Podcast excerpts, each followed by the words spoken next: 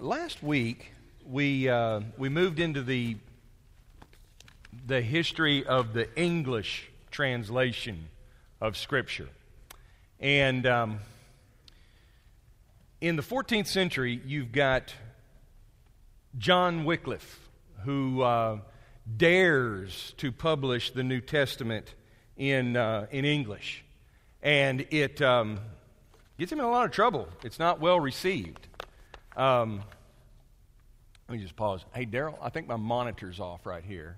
Uh, I think the TV's not on. Well, I appreciate these, this crew, this group of guys up here, and everything that they do. It's uh, oh, and that was that was one other thing I was going to tell you. Um, this this coming Sunday, we you know I told you that there's good things happening in this congregation.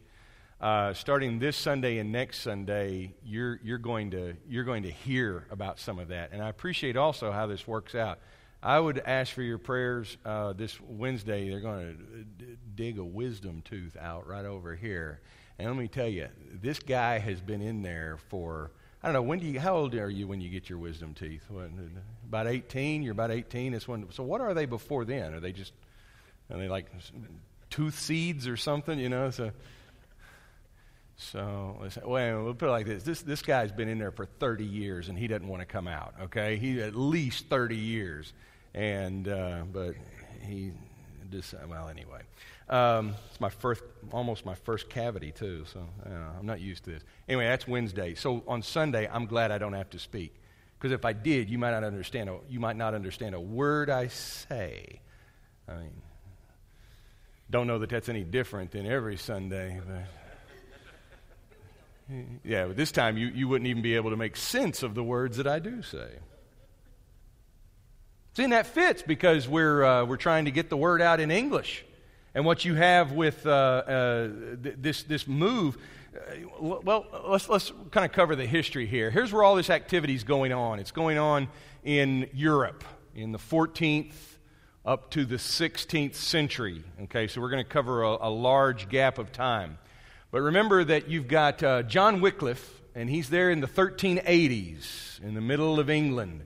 And he is he's working to translate the New Testament and, uh, and then eventually the Old Testament. And he does it in bits and pieces, but he's working out of Latin. He has no access to Scripture other than the Latin. And he, he, he's, not a, um, he's not a scholar in Greek, and even if he was, he wouldn't have access to everything.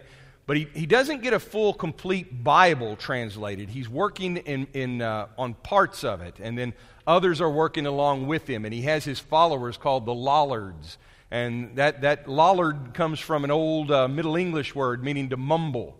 That's what I'm going to be next Sunday. I'm going to be a mumbler because of this, uh, because of this oral surgery. But they would go out and they would mumble and they would preach. They were called that because they would preach the word in English which, if you're used to hearing it in nothing but Latin, and if you're used to hearing everything in Latin, then all of a sudden to hear it in your own language may sound strange and foreign, even though it's your own language. Well, after John Wycliffe, there are some things that happen in the world. You've got the, uh, the, the, Renaissance that takes place. Um, they say that Florence, Italy is maybe the, uh, the center of the Renaissance. And you, you have this, you know, it's a new era of learning and understanding and of science and of um, philosophy and art. And so, right at the end of John Wycliffe's work translating Scripture into English, you have this Renaissance uh, picking up. Uh, well, they're about right at the same time. All of this is happening in the 1300s.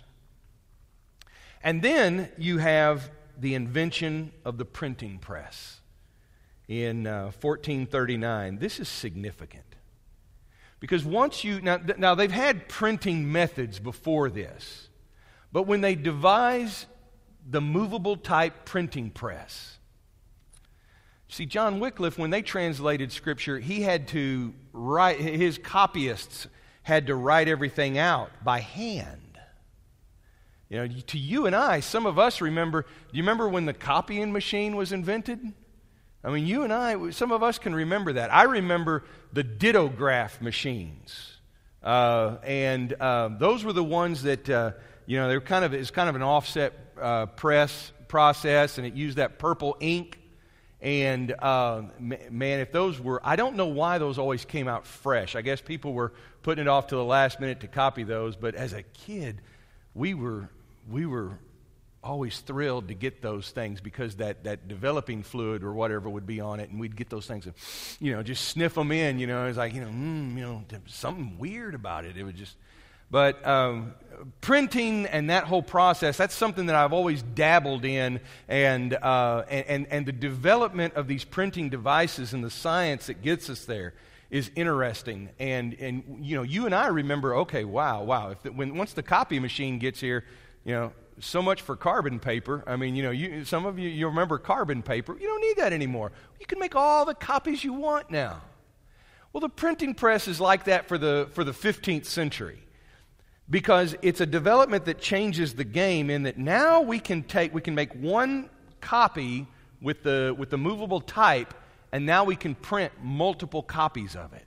So if you had a page of the Bible, now you wouldn't have to hand copy it and make mistakes, but you would have one good copy. You could sit there and you could press and you could make more and more copies. This is why Gutenberg, who comes up with the printing press, you've heard of the Gutenberg Bibles. The Bible is one of the first things that Gutenberg brings off of that press. So you have this emphasis on learning. You have the printing press. Now, building up towards this, you might think, well, what's the relationship with all this? Well, it is related. 1453. Constantinople, which is now Istanbul, falls to the Ottoman Turks. What that does is that see the, the, the emphasis of importance and learning in the in the Roman Empire and in the church was centered over here in Constantinople for centuries. Constantinople is named for Constantine the Great. In the fourth century, Constantine the Great makes Christianity a legitimate religion in the empire, and it becomes the official um, religion in the empire. And then the, the Byzantines after him, the Byzantine Empire, um, th- that's the center of power. So it's the center of religious, political, and cultural influence. When that's taken over by the Ottoman Turks, everything changes and the emphasis shifts this way. You're going to move over to Rome and the Renaissance. All of this emphasis is going to move this way and this way. And, and Germany and England are going to come into play. The next development is a man named Erasmus, Desiderius Erasmus.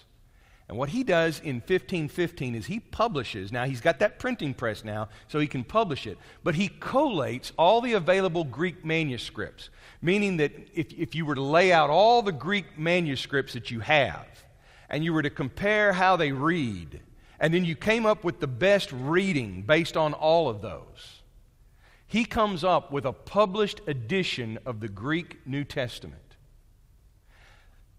It's called the Textus Receptus, or the received text. What it does for scholarship in, in biblical studies is amazing. Because now, you know, before you would have to go to all of those manuscripts and you would have to check and see what, how do they read. And where there's and you might have different readings and you don't know if you're getting the best you know where does this reading come from? Is this from an early manuscript say 7th century? Or does it come from a later manuscript say 10th century and it's just copying an error? But now you have all of this available and erasmus even has a, um, an apparatus so that you can see the notes and, and why things were translated in a certain way. And, and, and that continues with published editions of the Greek New Testament today. All of these manuscripts that are discovered are collated and put into that published edition. Now, scholars have access to the, tra- the, re- the original reading in Greek of the New Testament. And there's work done even earlier than this on the Hebrew Bible, and you have a published edition now of the Hebrew scriptures. Then in 1517, look, just, just a year apart, You have the beginning of the Protestant Reformation, and we date it from October 31, 1517, because that's the day that Martin Luther goes and nails the 95 Theses on the door of the Wittenberg Chapel. And, and he, he begins, it, is called a Protestant Reformation because it, uh, I like the way Bob Fisher says it, Protestant, okay? I mean, that kind of, that, that reminds you, it is, it is in protest of some things with the church. The next development is the act of supremacy. Well, what does that mean? It's, it's an actual um, legal move made in England to make Henry VIII the head of the Church of England.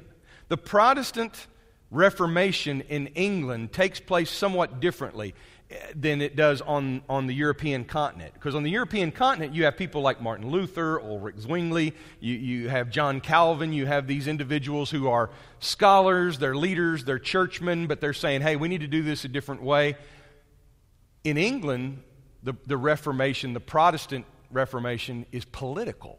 You have your churchmen involved, but you have Henry VIII, who suddenly you know, realizes that um, he doesn't have a male heir and that's a problem. There's not going to be a king in England after him. There's not going to be a Henry Ninth. And uh, all he can have is daughters, and so he keeps blaming his wives for the problem. This is, you know, they, they, don't know about chromosomes at this point. And, uh, and so he's, uh, you know, he's having a bit of a problem with that. The problem is, is once you marry one woman and then you have a child with another woman, that, that child's not the heir. But what if he could annul the marriages that don't count? Well, you can't do that. Why? The Pope says you can't get an annulment. You can't get a divorce. You can't do that. And Henry suddenly, it dawns on him with all of his advisors and legal aid. He says, but if I was head of the church, I could annul my own marriage. Great idea, Henry. Some people don't agree with that.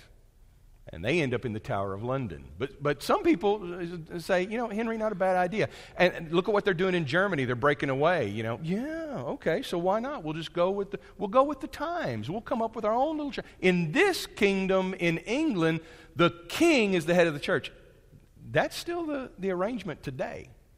You have the Archbishop of Canterbury, but Elizabeth II is the actual head of the Church of England. Anyway, all of this starts working together to create an atmosphere where you have a man named William Tyndale who translates the Bible into English. It's not Middle English like Wycliffe. And furthermore, look at what all now he has in his favor. You have the Reformation movements, the time is right. You have people asking questions, questioning the authority of a institutional church and saying, well, wait a second, why are things the way they are just because some official says this? And if there's corruption, we can't question it. And if there's erroneous ideas, we can't even argue about it. I mean, who says that that's the way it has to be? So you've got people who are questioning. You have information available through the publication of the Greek New Testament, the Hebrew Bible, and the printing press makes it available to more people. You have an atmosphere of learning, and you have the movement towards the West in terms of the importance of what happens. If England was just a backwater and the church influence and the power was still in the East in Constantinople, this may not make such a big ripple, but it does because the importance of the West in the, in the direction of Christianity is going to matter. All of this comes together at the right time so that you have a fellow named William Tyndale, who we're, we're not really sure when he was born, but it looks like maybe when he was 18 he graduated Oxford. And then he got his master's degree in 1515, which now means that he can teach. He has an ability, an aptitude towards languages. Uh, he, he, he he fluently speaks something like seven or eight languages, and he knows uh, Latin and Greek and Hebrew. He's got the ability, he's got the training. But what he has to do, and this is why in this scene, right, you know, in this arrow, uh, it's running through London like that because he starts out here, but he has to end up in Europe doing this translation work because what he ends up doing is not going to be popular with England. Um, it's not going to be popular with Henry VIII either. Why does he do this? Tyndale's got um, he's got vision. He says, uh, I had perceived, and this is in the old spelling as, it, as it's actually printed by Tyndale. He says, I had perceived by experience how that it was impossible to establish the lay people in any truth except the scripture were plainly laid before their eyes in their mother tongue. Tyndale is one of the, the first to realize that unless you can hear scripture in your own native language, it never makes the same impact if you have to hear it through translation. This is why people that we know, even today, are translating scriptures. People, it's easy to criticize that and say, well, why can't people just get it in some other language that it's already been translated in? Because until you can hear it, and as some missionaries that I know and translators I know, they call it not the mother language, but they call it your heart language. I mean, the language that you're going to pray in, the language that you're going to think in. Until you can hear it in that, it doesn't have the same impact. And why not translate it if we have the means and the ability? I mean, here Tyndale takes risks, and yet he has more means and ability than John Wycliffe ever had. And he understands this principle. Now, there's another moment where Wycliffe, or, or I'm sorry, Tyndale, Tyndale, in his times, obviously is someone who's pushing for the truth, and you can see how much it matters to him in this statement. He wants people to be able to hear the truth of Scripture. He doesn't want it mediated through officials and through, uh, through politicians and through uh, institutional church leaders. And so there's an occasion where someone says to him, Well, you know, Tyndale, it would be better if we were without God's laws than the laws of the Pope. He's saying that if we had to be missing on one, it would be better for us to have the Pope's laws rather than God's laws. In other words, you can trust the Pope, because he's going to give it to you right. And if we have to miss out, and, and this had to do with the translation, it's like, look, if we can't understand Scripture, but as long as we can understand the Pope, we're okay. Tyndale does not care for that statement at all. And his response is, I defy the Pope and all his laws. If God spare my life ere many years, I will cause a boy that driveth the plow to know more of the Scripture than he does, meaning the Pope. Tyndale's objective is I'm going to have that simple kid out there working in the field. He's going to be a scholar in Scripture, and he's going to know more than the head of the official church. This is Tyndale. This is what he cares about. This is his passion. This is what drives him. His scholarship is not to make him important. His scholarship is so that others can understand the truth. It's his mission. So, Tyndale, because of statements like that, I'm sure too, and because of his again, it's an, you know, it's an attitude that we can respect, but hey, it's going to get you in trouble in, uh, in the 16th century in, in England or anywhere. But what he does is he flees to what are called the free cities of uh, Germany. Now, he doesn't just go to Germany, he goes to these, these city states in Germany where they have some freedom. And, and again, the times are just right because while he's there, he can, um, uh, he can he can be protected from extradition. You know, in a way, he's kind of a uh, 16th century WikiLeaks. You know, everybody's like, well, why don't we just stop the WikiLeaks guy? Well, because the, the WikiLeaks guy, Julian Assange, is in a, uh, I think it's like a Ecuadorian um, a, um, uh, embassy, embassy, thank you, Jerry, embassy in London, I think, is where, where it's, or, or Paris or something. But anyway, it's, so the Ecuadorian embassy said, yeah, let's put him up in here. And now you can't touch him because he's on, he's on Ecuador's soil, he's under Ecuador's. And so the guy's been trapped in this, in this embassy. You know, but meanwhile, he's releasing all of this data and stuff like that, you know, all the, the hack data. It's like, yeah, freedom, freedom for the people. I want everybody to know the truth. Well, in his own way, uh, I know it's not a fair comparison. Tyndale's like that. By going to the free cities, he escapes those political powers that would want to do him in. And so while he's in those free cities, he's working on his translations of Scripture. And he, uh, he is getting Bibles, and again, like, like Wycliffe, he's working on portions of it. Okay? And uh, he, he, he never, Tyndale's the one. I, I I may have said Wycliffe earlier. Tyndale's the one who will never actually complete the full Bible, but he and his uh, comrades are working on it. He and his colleagues are working on this. And so while he's doing this, he's, he's smuggling these Bibles into England. This is one of those tiny little pocket Bibles.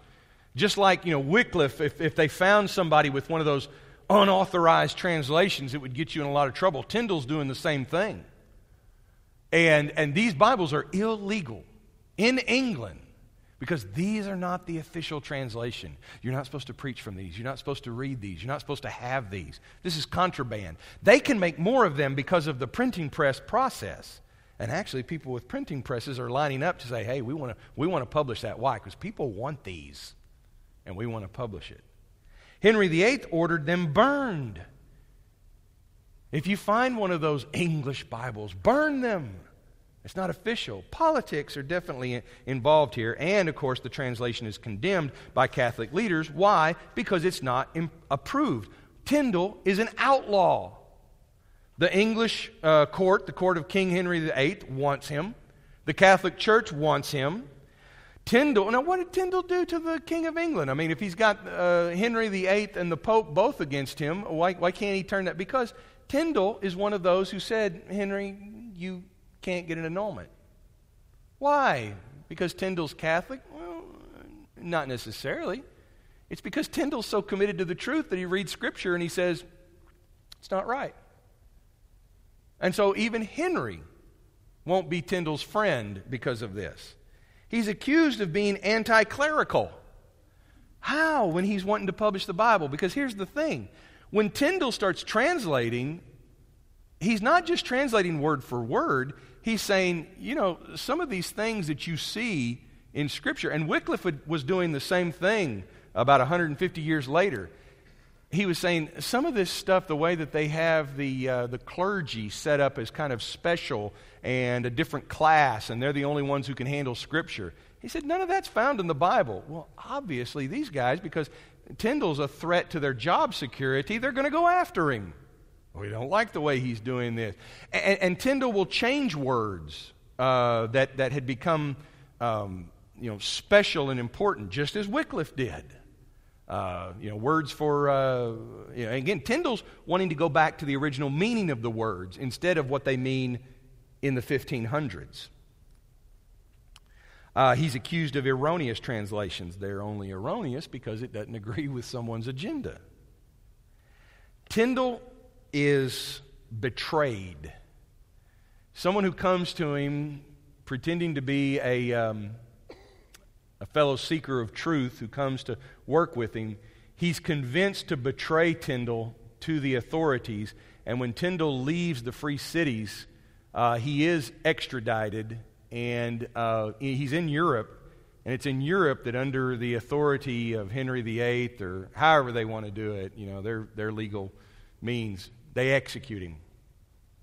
They, uh, they strangle him and they burn him at the stake on October 6, 1536. The uh, Foxe's Book of Martyrs tells this tale, and uh, the, the, the, legend is, is that as he was being executed, Tyndale prayed a prayer and he said, Lord, open the King of England's eyes. Because he knew that all of this was coming from fear from the King of England. That if, that if Henry or anybody could just embrace this work, it meant no harm to anybody. It's just about the truth.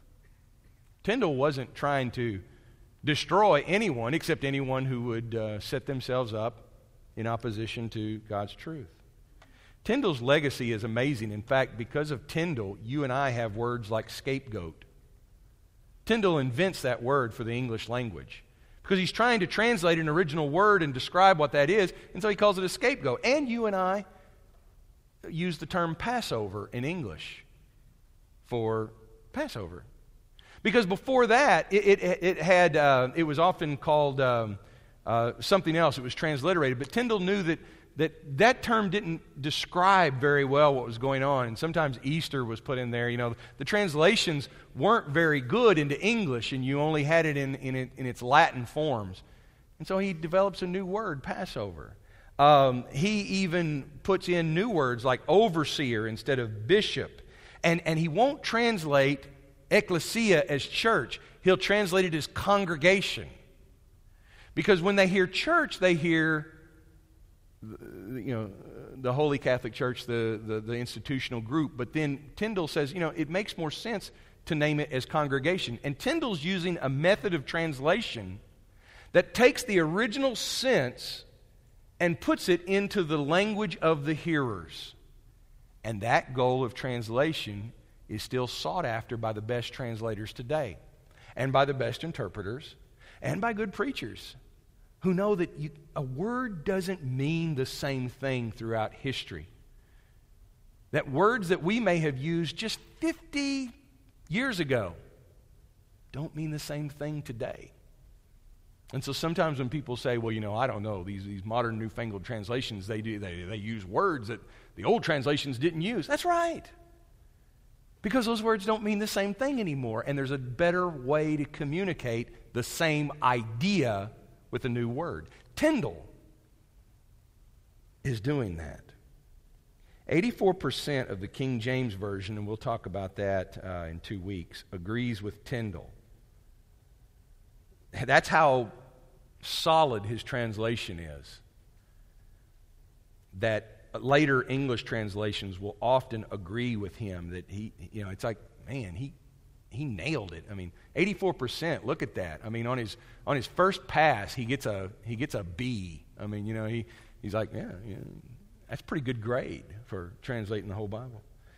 Uh, he's translating from the original sources, and again, he's, he's one of the first to do that, and that matters because now you don't have to go through the, um, the filter of Latin, which is going to change your translation. If you're translating through Latin, that's going to that's going to shade or color your translation, but now he can go back and he can start anew and go straight from the original languages to English. Um, he is followed by Miles Coverdale.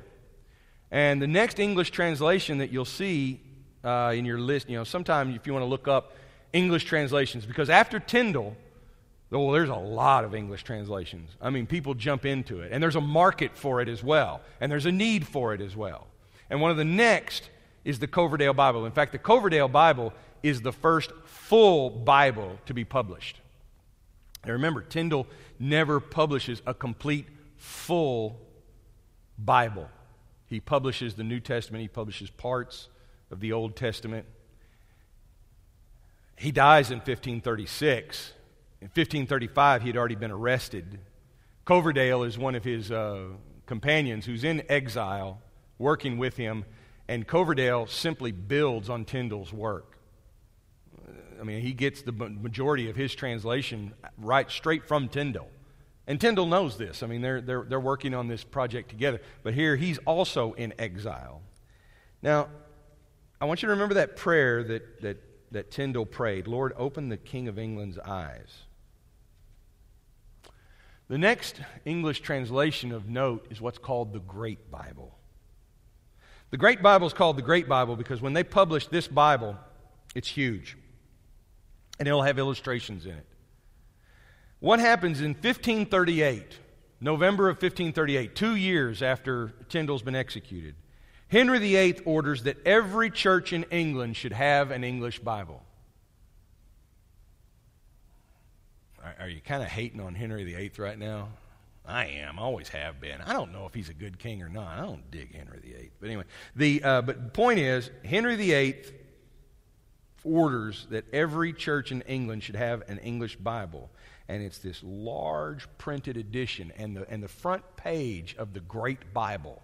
This is a copy. This is most likely Henry's copy because it's all it's all colored in. It would have been printed, but this coloring would have had to be done by hand what you have here in this picture, and it's got all these, it's a cartoon. It's really a cartoon. All the, everybody's saying stuff, you know, and we can't, you know, we won't read it because can't. But this says the Bible in English. Okay? They, they play around. Spelling has not been standardized at this point. Okay? So you, you do what you can. But this is Henry. And Henry's so wonderful that he's given copies of this great Bible to the head officials of the church.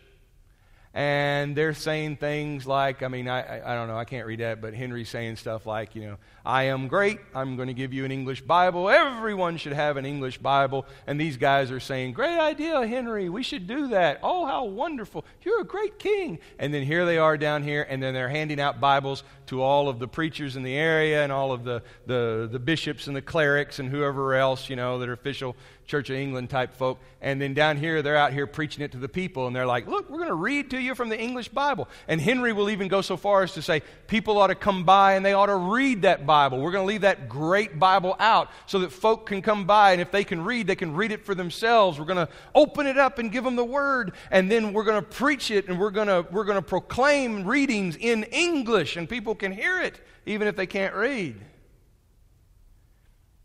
I'd say Tyndale's prayer was answered no matter how it was done, how twisted it was, the word is still getting out there and the word will do its work. Now, once again, I point this out to say you and I should never take for granted the gift of truth that comes to us so so easily on the one hand and yet it's because of events like this that have made it possible so use your freedom for God's purposes. Study, read, know it, get that word in your heart.